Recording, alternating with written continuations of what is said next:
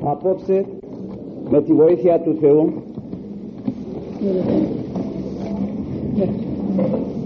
Δεν θα κάνω τη σειρά των μακαρισμών. Θα κάνω μία μικρή παρένθεση και θα μιλήσω για τη μεγάλη εορτή του Ευαγγελισμού όπου η Αγία μας Εκκλησία εορτάζει την Κυριακή έχει δοθεί η ευκαιρία με την ανοχή του αγαθού Θεού να μιλήσουμε και παλαιότερον για την υπόθεση του Ευαγγελισμού. Αλλά όπως ξέρετε υπάρχουν και άλλοι οι οποίοι ήρθαν επί σκηνής και θα πρέπει και αυτοί να ακούσουν σχετικώς. Άλλωστε η επανάληψης λέγει ο Θείος Παύλος τον ομιλούντα κουράζει όχι τον ακροατή. Δεν ξέρω αν σας έχει απασχολήσει ποτέ η υπόθεση του Ευαγγελισμού. Σαν εορτή θρησκευτική διότι μας απασχολεί η υπόθεση του Ευαγγελισμού αλλά σαν εορτή εθνική παραμερίζεται ο Ευαγγελισμός ο πνευματικός. Και γίνεται συζήτηση περί Ευαγγελισμού υλικού. Διότι για μας τους Ορθοδόξους και συγκεκριμένως τους Έλληνας η εορτή του Ευαγγελισμού έχει διτήν ερμηνεία. Και ως έθνος η μέρα αυτή είναι χαρακτηριστική και σαν χριστιανοί την ημέρα αυτή την έχουμε χαρακτηριστική. Η μία ή το η ημέρα που έγινε αιτία και απολυτρώθημε με την χάρη της Παναγίας μας αρχής γενομένης από την Αγία Λάβρα των Καλαβρίτων και απελευθερώθημε από τον υλικών ζυγών. Η άλλη είναι πάλι με το ίδιο πρόσωπο την Παναγία μας όπου απελευθερώθημε από τον νοητών ζυγών το σατανά. Η μία αφετηρία είναι στην Αγία Λάβρα και η άλλη αφετηρία είναι στη Ναζαρέτ. Προηγείται η θρησκευτική εορτή της εθνικής εορτής. Προϋπήρξε και σε μέγεθος και σε χρόνο θα ήθελα λοιπόν να μιλούσα απόψε για τον Ευαγγελισμό διότι έχει πολλές όψεις και μάλιστα γύρω από τον τρόπο της συλλήψεως από το πρόσωπο και από τον σκοπό γενικότερα. Αν έλεγα ότι η μέρα του Ευαγγελισμού σαν εορτή είναι η μεγαλύτερα εορτή και είναι η αφετηρία και η ρίζα όλων των εορτών δεν θα ήμουν έξω της πραγματικότητας διότι πως μπορεί να εορτάσεις γένα αν δεν εορτάσεις σύλληψη; Πως θα εορτάσεις βάπτιση σταύρωση ταφήν Ανάσταση εάν δεν προηγηθεί η σύλληψη; Είναι η μεγαλύτερα και ωραιότερα εορτή. Και όπως λένε οι Άγιοι του Θεού άνθρωποι πως σαν μια τέτοια θα πρέπει και εμείς να τη δεχόμεθα.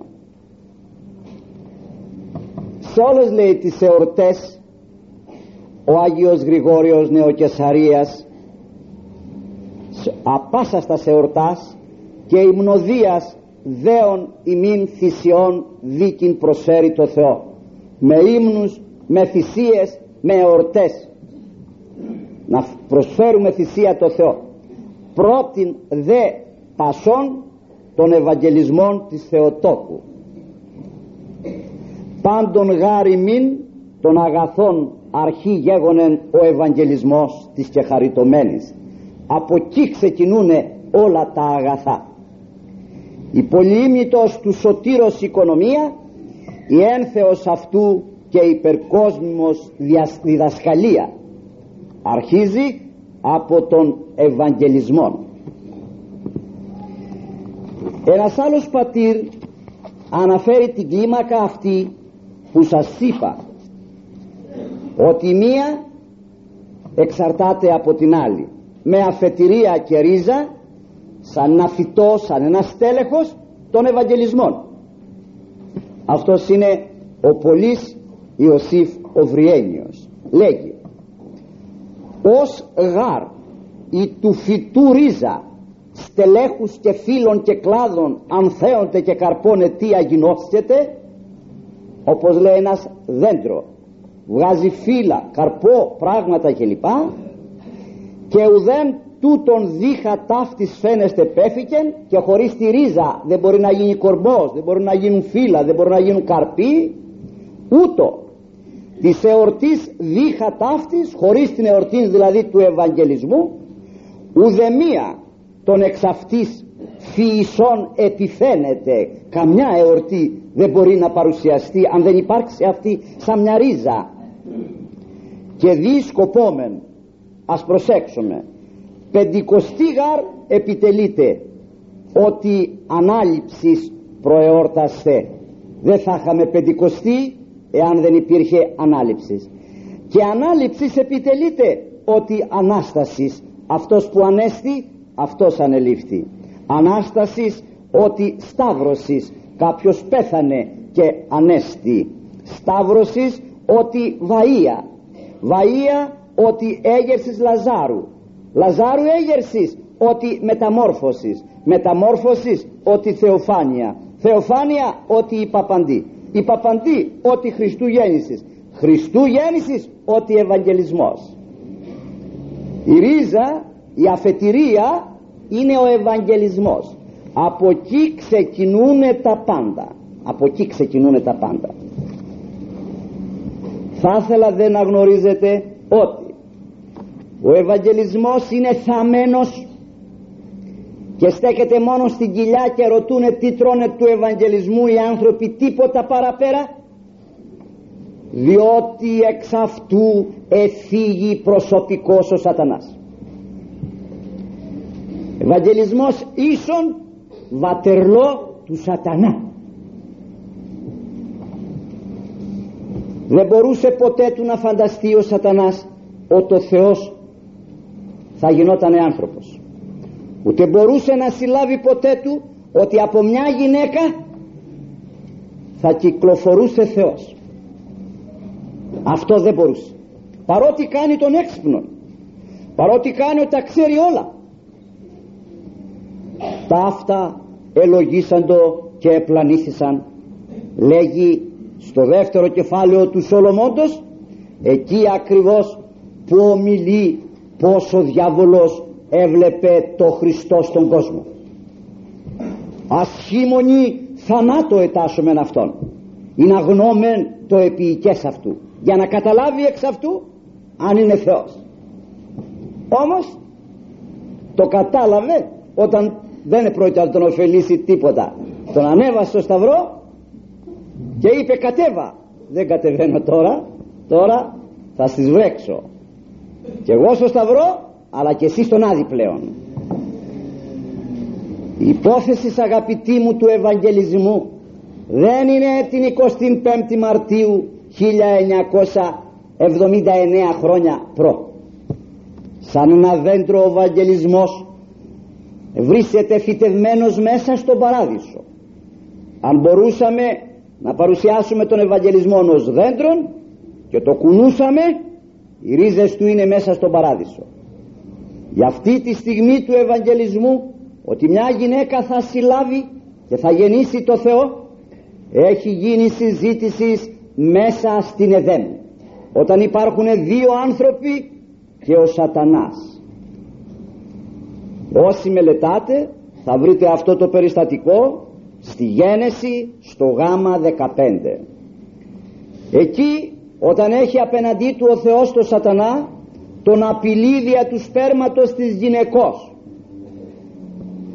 Εκθρανθήσω αναμέσων σου και του σπερματός σου και του σπέρματος της γυναικός. Αυτό σου ρίσει την κεφαλήν σιδερήσεις αυτού πτέρναν.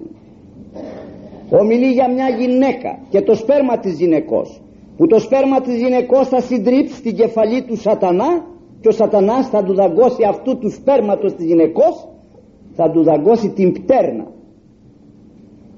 η Εύα η οποία ήκουσε αυτήν την στοιχομηθίαν ενόμισε ότι είναι αυτή η γυναίκα η οποία θα γεννούσε τον εκδικητή.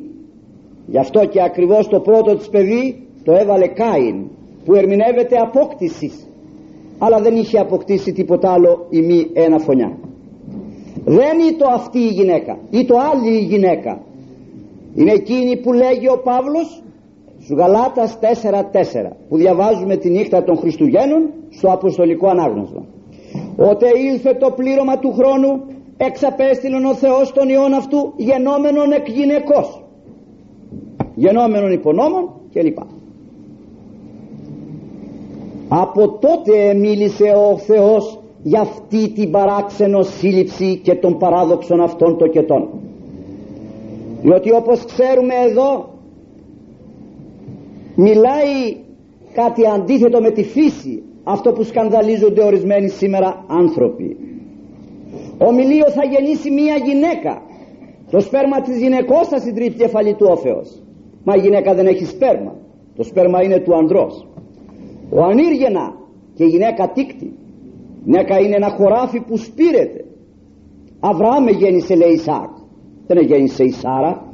Ισάκ γέννησε Ιακώβ. Δεν λέει ότι γέννησε η Ρεβέκα Ιακώβ γέννησε Ιούδα και τους αδελφούς αυτού. Δεν λέει ότι γέννησε η Ραχήλ αυτό δείχνει ότι κάτι παράξενο θα λάβει χώρα. Αυτό το κρατάει ο σατανάς. Το άκουσε ο σατανάς. Επέρασαν χρόνια. Άρχισαν να γράφονται γραφέ και προφητείε. Και διαβάζει στον Ισαΐα «Ιδού η Παρθένος εργαστρή έξι και τέξετε ιών» κλπ. Α, δεν το ξέχασε ο Θεός, ε, δεν το ξέχασε. Και παίρνει μέτρα ο σατανάς ώστε να μην υπάρχει Παρθένος γυναίκα. Τολμώ να πω η σημερινή διαφθορά δεν θα είναι τίποτα μπροστά στη διαφθορά που υπήρχε τότε όταν ήρθε ο Χριστός στον κόσμο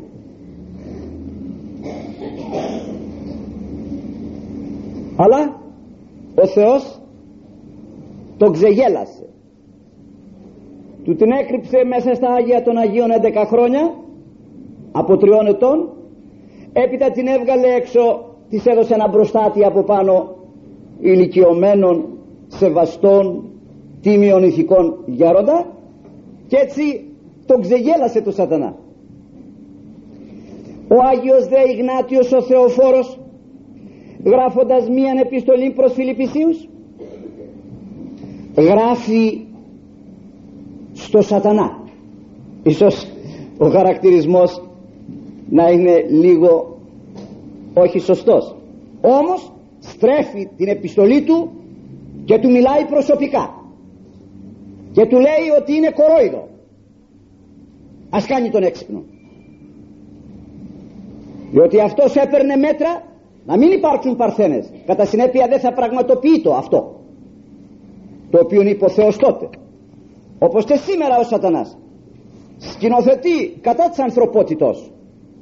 Αλλά οι του Χριστού δεν θα πέσουν στα χέρια του. Αυτό να το ακούσει άλλη μια φορά από το βήμα αυτό. Γιατί ασφαλώς είναι παρόν. Ακούστε τι του γράφει. Πολλά γάρ σε λανθάνει. Πολλά του λέει σου ξεφεύγουνε παρότι κάνεις τον έξυπνο και του απαριθμεί. Η Παρθενία Μαρίας πως έμεινε Παρθένος κατά τη στιγμή εσύ φρόντιζε να μην υπάρχουν Παρθένες.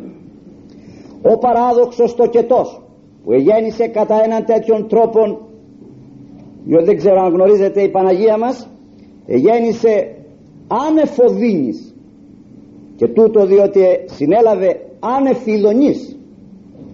Συνέλαβε ανιδόνος και γέννησε ανωδίνος ο δε Ισαΐας αυτό το έχει 2850 χρόνια π.Χ. και γράφεις στο τελευταίο κεφαλαιό του ότι πριν ελθύν εωδίνε έτεκεν άρσεν ο παράδοξος λοιπόν το κετός όστις ο εν το σώματι. Δηλαδή πως εγέννησε και έμεινε ανέπαφος. Ο ηγούμενος αστήρ τον Ανατολή πως ήρθε αυτό το αστέρι ποιος το ειδοποίησε τι ρόλο έπαιξε δεν το κατάλαβες. Τον τα δώρα κομιζών των μάγων που έφεραν χρυσό, που έφεραν λίβανο, που έφεραν σμύρνα ξέρεις να τα ερμηνεύσεις τι γιατί το προσινούσαν αυτών των μικρών δεν το ξέρεις αυτό σου ξέφυγε. Αρχαγγέλου ασπασμός προς παρθένων το χέρι και χαριτωμένη το κατάλαβες. Δεν το κατάλαβες παρθένου παράδοξος σύλληψης με μνηστευμένης όχι παντρεμένης με μνηστευμένης. Παιδός προδρόμου κηρικία επί το εκ του παρθένου. Θυμόσαστε ότι ο πρόδρομος μέσα από την κοιλιά της μητέρας του εσκύρτησε να γαλιάσει και χαιρέτησε την Παναγία μας που επήγε στην ορεινή πόλη Ιούδα. Κατάλαβες τίποτα του λέει εσύ από αυτή τη στοιχομηθεία των δύο; Όχι και εν κοιλία σκύρτησης εκ του προθεωρουμένου. Δεν κατάλαβες. Αγγέλων ύμνη επί το τεχθέντα όξα εν υψίστης Θεό κλπ. Ποιμένων Ευαγγέλια ποιμένες βγαίνουν και κηρύττουν ότι γεννήθηκε ο λυτρωτής. Ηρώδου φόβος επί αφαιρέσει βασιλείας. Κατάλαβες τίποτα από το φόβο του Ηρώδου νηπιοκτώνων πρόσταγμα εντολή να σφαγούν παιδιά ε κατάλαβες; Όχι. Εις Αίγυπτον μετανάστευσης να φύγει ο Θεός να πάει στην Αίγυπτο αυτό το καταλαβαίνεις εσύ; Δεν το καταλαβαίνεις. Εσύ θα τον σκότωνες στον Ηρώδη. Όμως ο Θεός έκαμε το μικρότερο και πήγε στην Αίγυπτο και τον άφησε να πεθάνει φυσιολογικά ο Ηρώδης. Εκείθεν επί τα δίδε επάνωδος και έμεινε εκεί και ξαναεπέστρεψε. Ούτε αυτό. Σπάργανα παιδικά ποιος ο Θεός; Το κατάλαβες; Όχι. Απογραφή ανθρωπίνη το εννοείσες όχι. Γαλακτοτροφία. Πως τρώει γάλα ο Θεός το κατάλαβες; Όχι.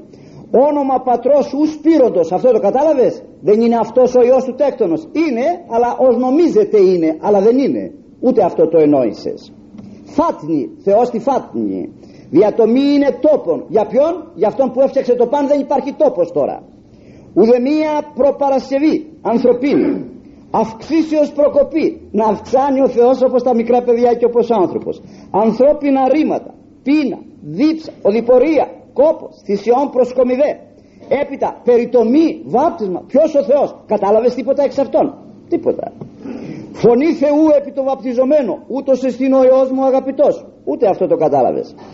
Όστιν και πόθεν μαρτυρία πνεύματος πρατός πατρός υπεράδων φωνή Ιωάννου προφήτου σημαίνουσα πάθος δια του αμνού προσιγορίας ούτως εστίν ο αμνός του Θεού. Αμνός πάει να πει ένα αρνί που θα σφαγεί και θα εσφάζω το να δώσει το αίμα του για τη σωτηρία τη δικιά μας σημείων διαφόρων ενέργεια. Η άσης ποικίλε επιτίμησης δεσποτική.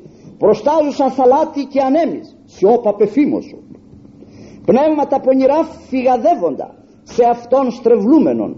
Εκ της του φαινομένου δυνάμεως εικονιζόμενον ουκ έχοντα ό,τι ποιήσεις. Το ξεφτελίζει το κάνει άχερο το σατανά. Γιατί πράγματι παρότι είναι πονηρός παρότι έπαιρνε μέτρα να μην γίνει αυτό που είπε ο Θεός όμως ο Θεός δια της σοφίας του το αντιπαρήλθε αυτό το πράγμα. Γι' αυτό και σήμερα ο σατανάς μισεί περισσότερο την Παναγία μας παρά το Χριστό μας παραπλησιάσετε κάποιο προτεστάτη μία προτεστάντητα μία χιλιάστρια μία.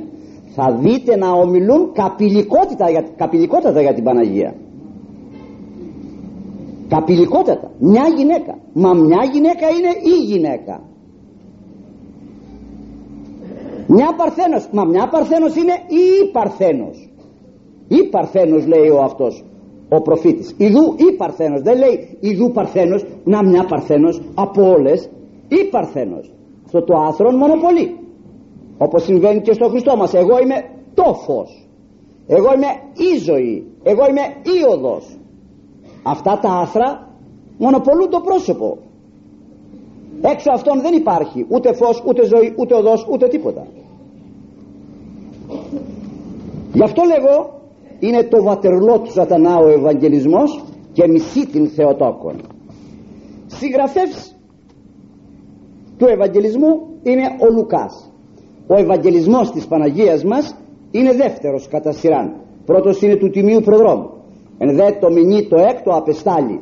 Έξι μηνών η Ελισάβετ τότε απεστάλλει ο Γαβρίλ και μίλησε με την Παναγία μας και έγινε αυτό το οποίο έγινε απεστάλλει άγγελος ο οποίος λέγεται το Γαβρίλ. Δεν ξέρω αν γνωρίζετε πως ερμηνεύεται το Γαβρίλ. Γαβρίλ ερμηνεύεται θεάνθρωπος. Θεός και άνθρωπος ερμηνεύεται το Γαβρίλ. Γι' αυτό έστειλε το ανάλογο πρόσωπο στον ανάλογο ρόλο ώστε και με το όνομα ακόμη του Αρχαγγέλου να ομιλεί για αυτό που επρόκειτο να γίνει ένας πατήρ της Εκκλησίας συγκεκριμένος ο Άγιος Σοφρόνιος λέγει το εξής. Δια τούτο γάρ και αυτός εγώ Γαβρίλ προσέτει Παρθένον απέσταλμε. Γι' αυτό έρχομαι εγώ ο Γαβρίλ να μου και αυτό δηλώ το ονόματι να και με το όνομά μου σου δηλώσω ως Θεός υπάρχουν και άνθρωπος. Ο εξού της αχράνου Παρθένος τικτόμενος ότι αυτός που θα γεννηθεί από σένα θα είναι Θεός ή άνθρωπος που είναι το όνομα το δικό μου. Γι' αυτό εστήλαν λέει εμένα. Και γάρ και το Γαβρίλ όνομα εις ερμηνεία αναγόμενων Θεόν αγορεύειν και άνθρωπον. Επί κατ' ουρανών πολλοί ετήρχαν άγγελοι. Και άλλοι υπήρχαν. Όμως εξελέγει αυτός αλλουδέναν τούτον στείλε δεβούλητε έστειλαν λέει εμένα στην περίπτωση αυτή.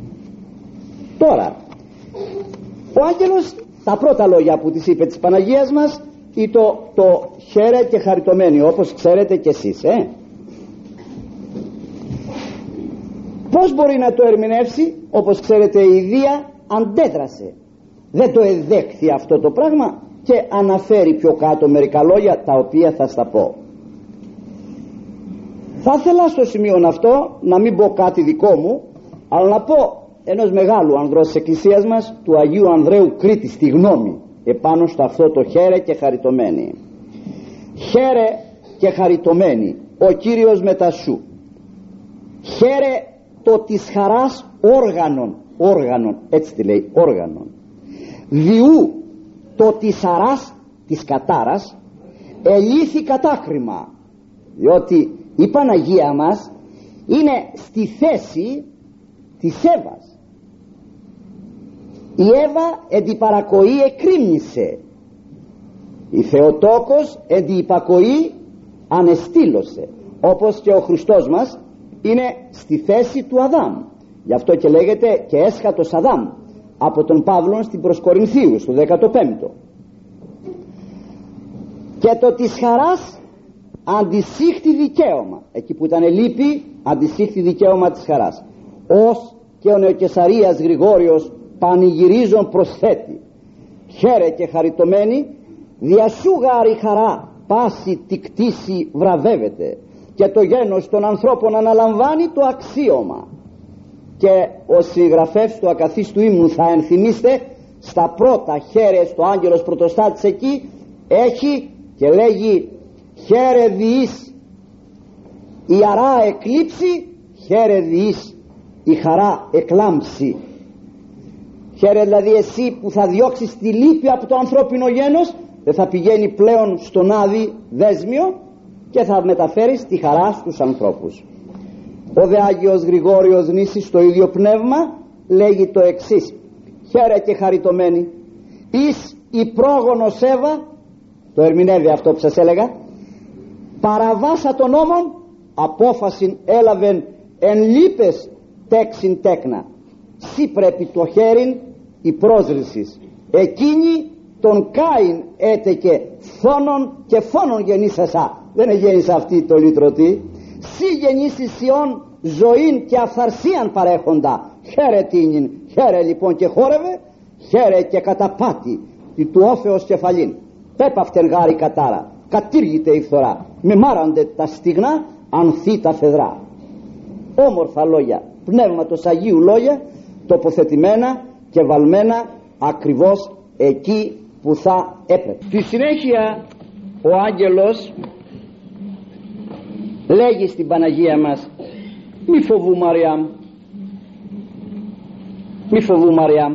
Διότι η Παναγία μας όπως ξέρετε διελογίζεται το λέγει ποταπός ή ο ασπασμός ούτως τι είναι αυτό; Το γλυκόλογο όπως τα λέγαμε.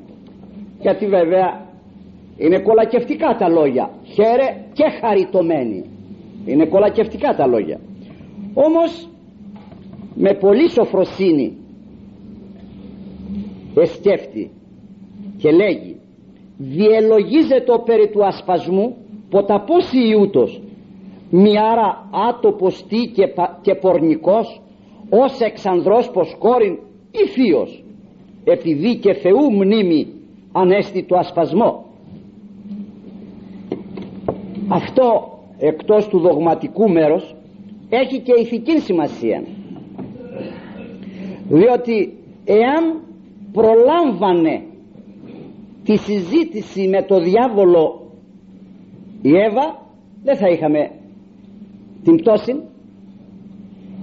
Και η γυναίκα και ο άντρας εξαιτίας αυτού του αρχικού πορνικού διαλόγου του πονηρού πίπτουν και γίνονται θύματα πολλές φορές όχι αυτών αλλά και οικογενειών ολοκλήρων. Μη δέχεσαι καμιά συζήτηση αλλά έλα που μας κολακεύει. Βλέπετε μάνα τώρα με τρία-τέσσερα παιδιά και διότι σπέτης είπε μια κουβέντα αγγλικό λόγο κάποιος τη φέρνει συνοδευμένη μέχρι το σπίτι και δεν γυρίζει την τσάντα να του δώσει μια στο πρόσωπο. Και πολλές φορές υποχωρεί. Και πολλές φορές πίπτει. Αυτή στάθηκε ακριβώς σε έναν αντίθετο τρόπο.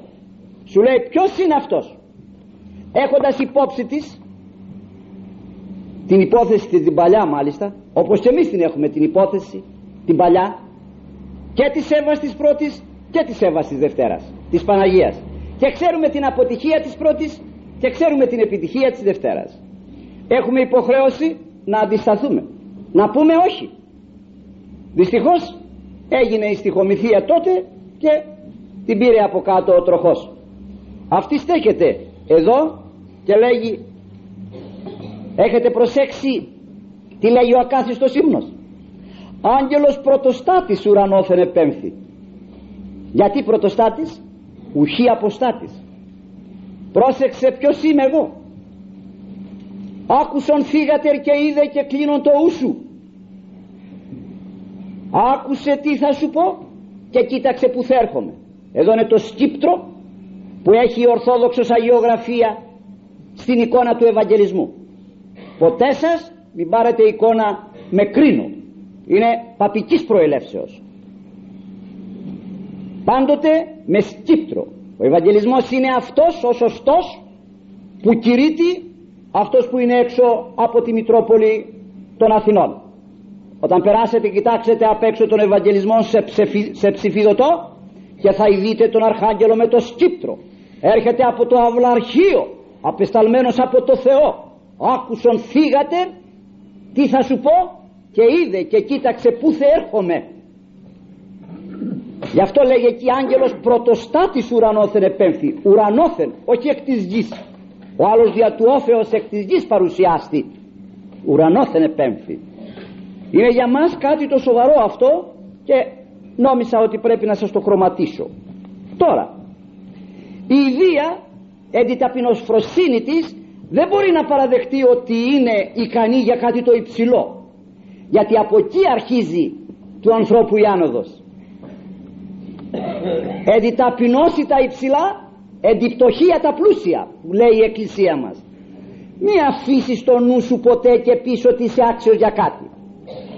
Πάντοτε ότι είσαι ανάξιος. Έστω κι αν είσαι άξιος. Διότι κι αν είσαι άξιος δεν είσαι από φόντα δικά σου άξιος. Είσαι με δανεικά. Τα χαρίσματα που σου έδωσε ο Θεός.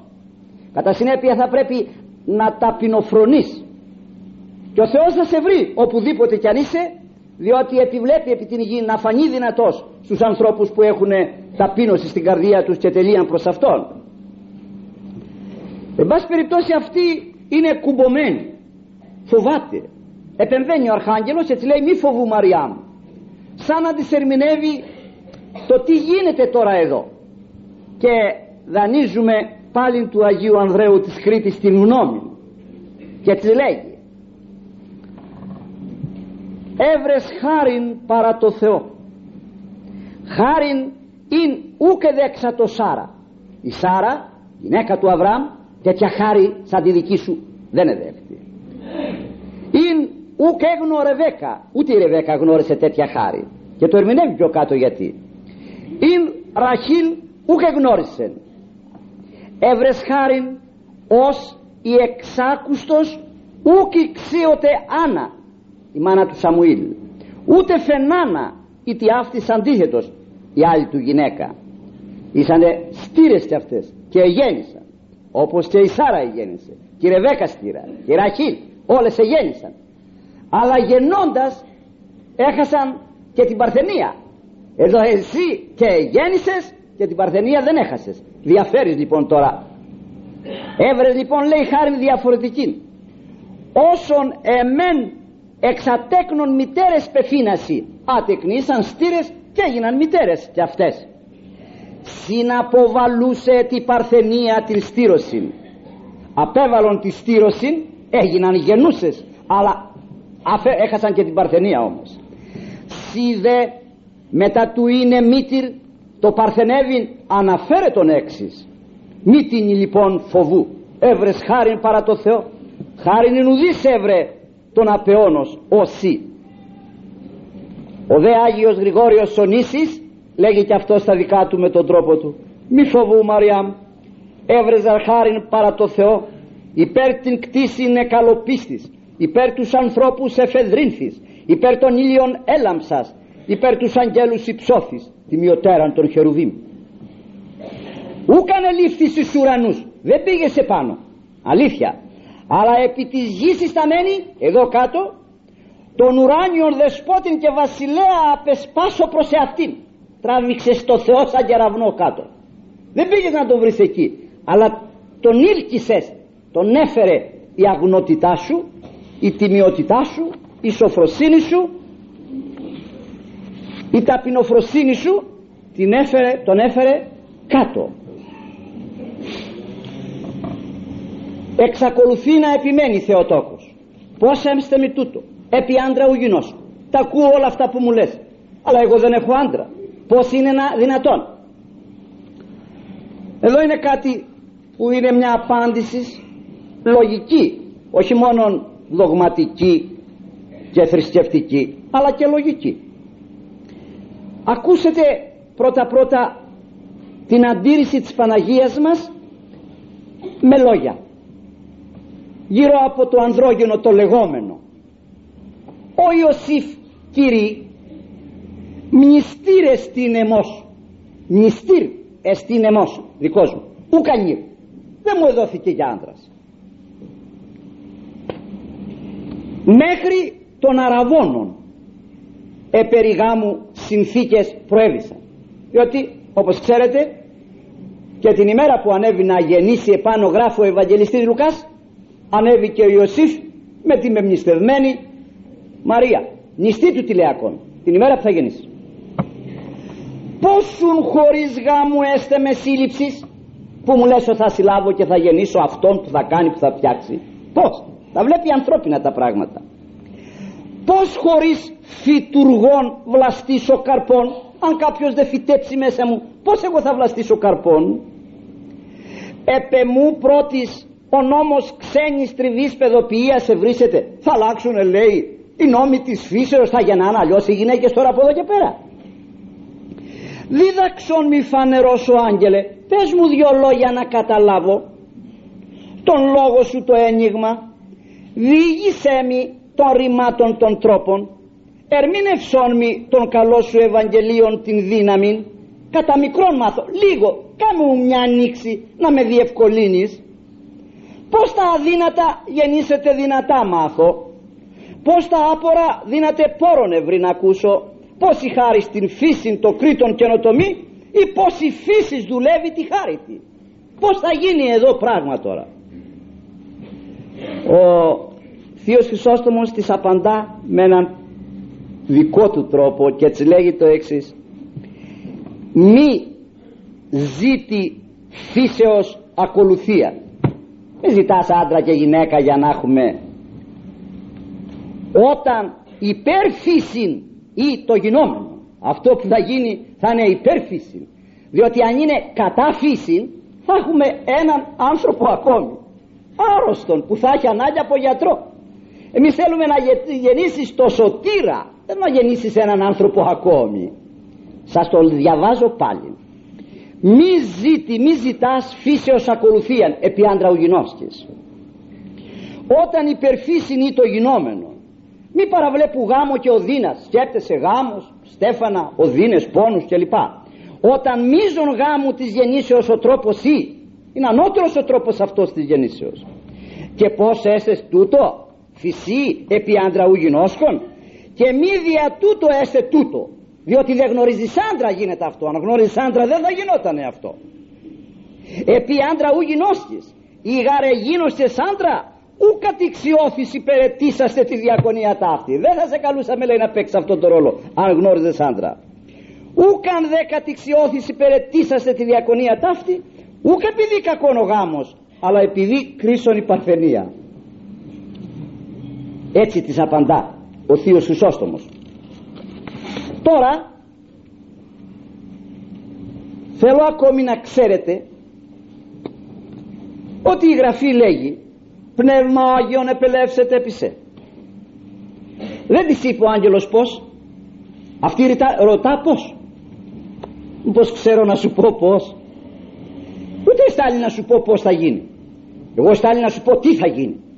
Πνεύμα Άγιον επελεύσετε επισέ και δύναμη ψήση του επιστιάζει πως θα τα κάνει; Ούτε πνεύμα Άγιον είμαι ούτε παραπάνω από το πνεύμα του Άγιον είμαι. Δούλος είμαι άγγελος είμαι και έρχομαι να σου πω.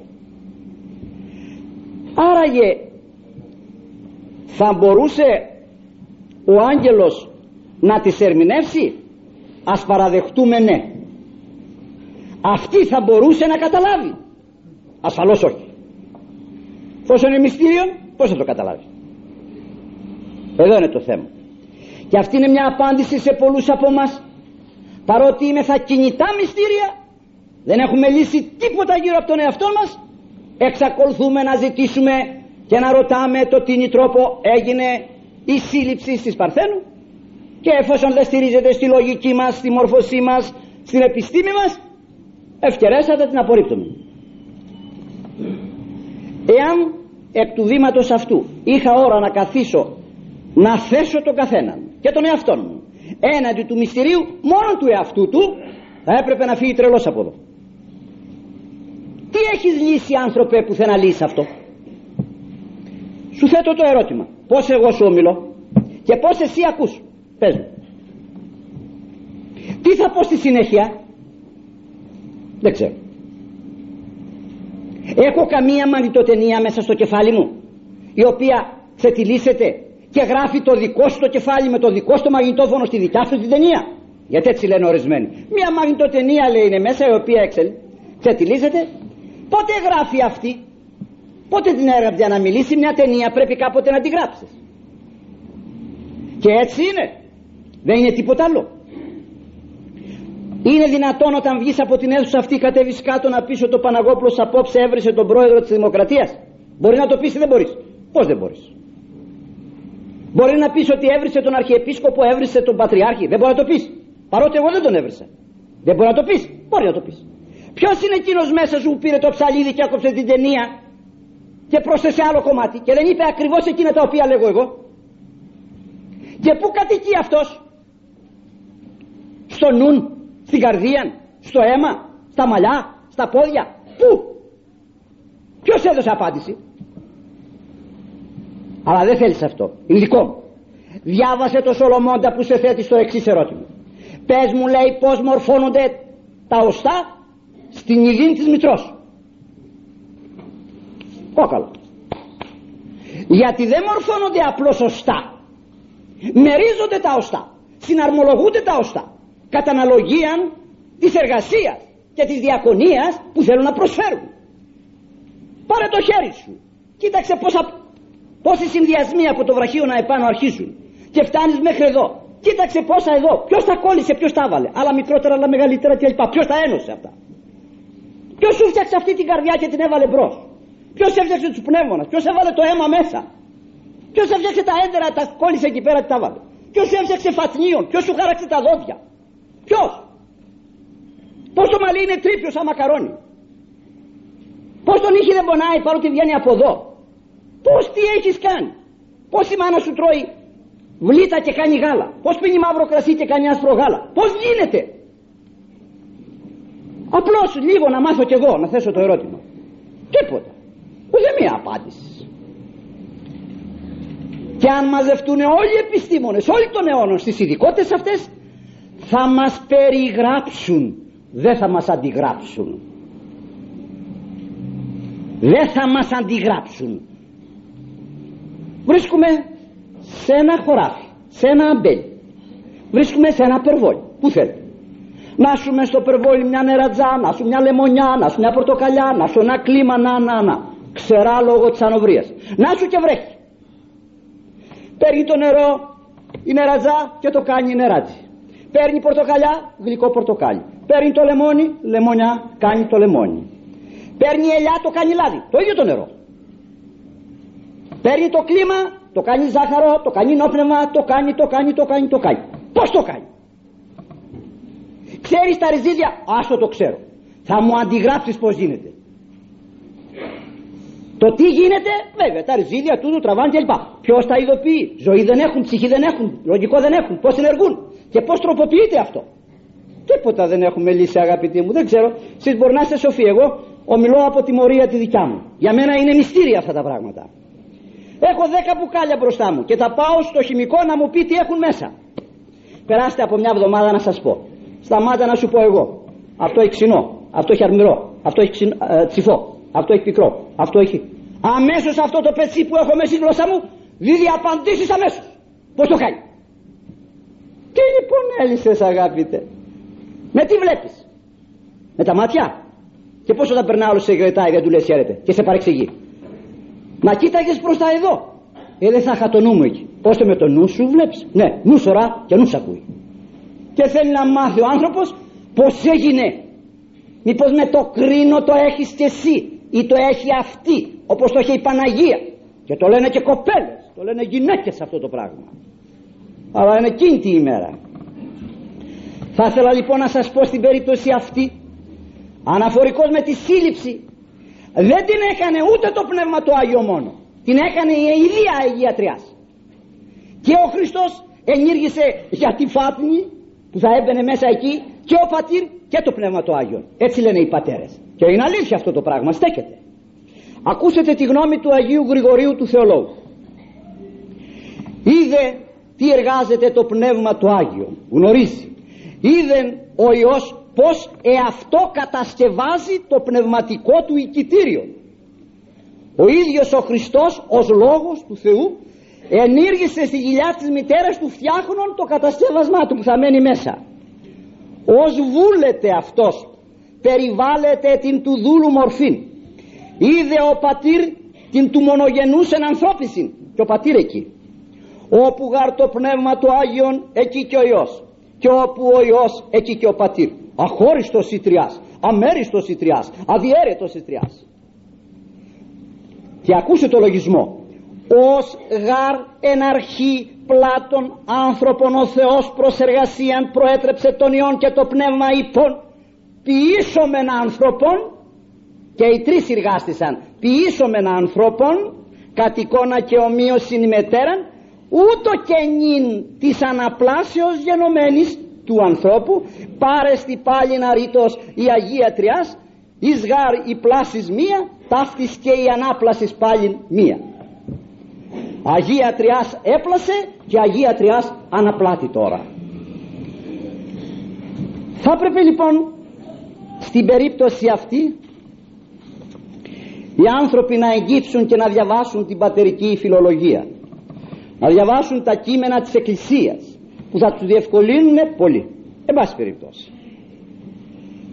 Όταν της έφερε μερικά επιχειρήματα ότι οι συγγενείς είναι τον έκτο μήνα ότι ουδέν αδυνατής ενώπιον του Κυρίου κλπ σήκωσε τα χέρια και είπε Ιδού Ιδούλη γεννητόμη κατά το ρήμα σου. Παρεδώσου όταν υπέγραψε ότι δέχεται ο άγγελος απέστη παρεδόθη. Πως παρεδόθη και σε ποιον παρεδόθη. Ακούσετε λόγια τα οποία πολύ χρειάζονται σήμερα και στους άντρες και στις γυναίκες. Ιδού ιδούλη Κυρίου ετοίμη πρόκειμε έτοιμη είμαι. Καθαρή γνησία παρθένος τιμία και κολλίων ουδέν. Η ψυχή πρόθυμος η γαστήρ εύκαιρος ανέπαφος γάρ μόνο το πλάστη τηρουμένη ποια σήμερα μένει καθαρή να προσφερθεί στον άντρα της; Και ποιος μένει καθαρός μέχρι του γάμου του να προσφερθεί ολοκληρωμένος στη γυναίκα του τίμιος και ηθικός; Ιδού ιδούλη Κυρίου προς υπακοήν ευπηθής προς δουλείαν ευπρεπής προς αποδοχήν ετήμη γεννητόμη κατά το ρήμα σου Ιδού ιδούλη Κυρίου γεννητόμη κατά το ρήμα σου. Ως δούλη το δεσποτικό πρόκειμε νεύματι. Είμαι έτοιμος ό,τι πεις. Ως πυλός υπόκειμε τες του κεραμέως χερσί. Τι θέλεις να με φτιάξεις; Σταμνή, λαγίνη. Τι θα με φτιάξεις; Είμαι έτοιμη ως θέλεις μετεξουσίας εν σύ πρατέστο το βούλημα. Ως θέλεις φιλανθρωπίας εν εμή θαυματουργησάτο την παράδοξον κοίηση. Γεννητόμη κατά το ρήμα σου. Ιδού ιδούλη Κυρίου γεννητόμη κατά το ρήμα σου. Σανίδιον είμαι ζωγραφικών. Ένα σανίδι λευκό ζωγραφικό. Ό,τι θέλει ο ζωγράφος ας ζωγραφίσει. Πράγματι σήμερα η κόρη που έρχεται σε γάμο είναι σανίδι άγραφο ή έχουν γράψει πολύ γρηγορότερα; Ό,τι θέλει ας κάνει ο Κύριος πίναξ ημί γραφόμενος. Ο βούλετε ο γραφεύς γραφέτο. Ποιήτο το θέλημα του παντός ο Κύριος. Αυτά είναι λόγια των Αγίων οι οποίοι πιάνουν το θέμα πως ακριβώς έχει.